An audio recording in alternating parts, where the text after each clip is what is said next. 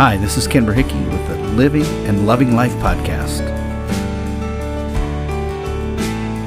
Come, oh come, let us worship. Good morning, everybody.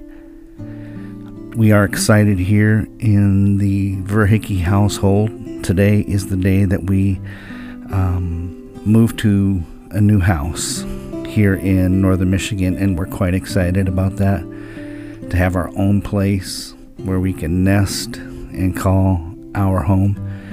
And so there might be a few days that I might miss the podcast here. I've been missing quite a bit actually this year because there has been a lot happening in our lives. But I'm hoping to be up and running within a couple days or so. If I miss a couple days, I will be back.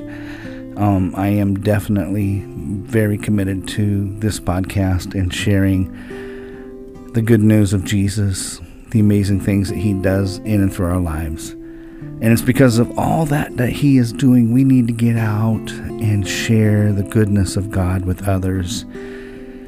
In Matthew chapter 9, verse 37, He then said to His disciples, The harvest is plentiful. Um, that means there is a lot out there to gather up for the kingdom, a lot of hearts, a lot of lives to gather up for the kingdom. They're ready.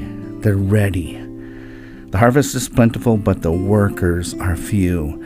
That's kind of hard to see and understand because it seems like there's much that needs to be done on the earth, but yet somehow we're not quite getting it done.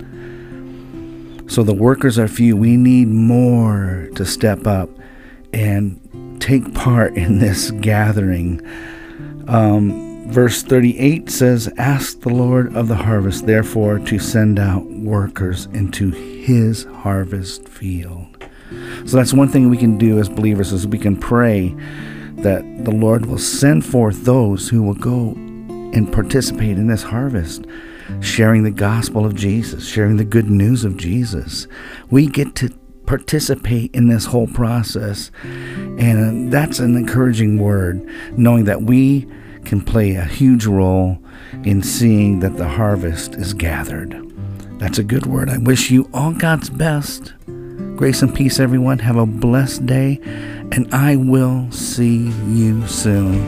Blessings.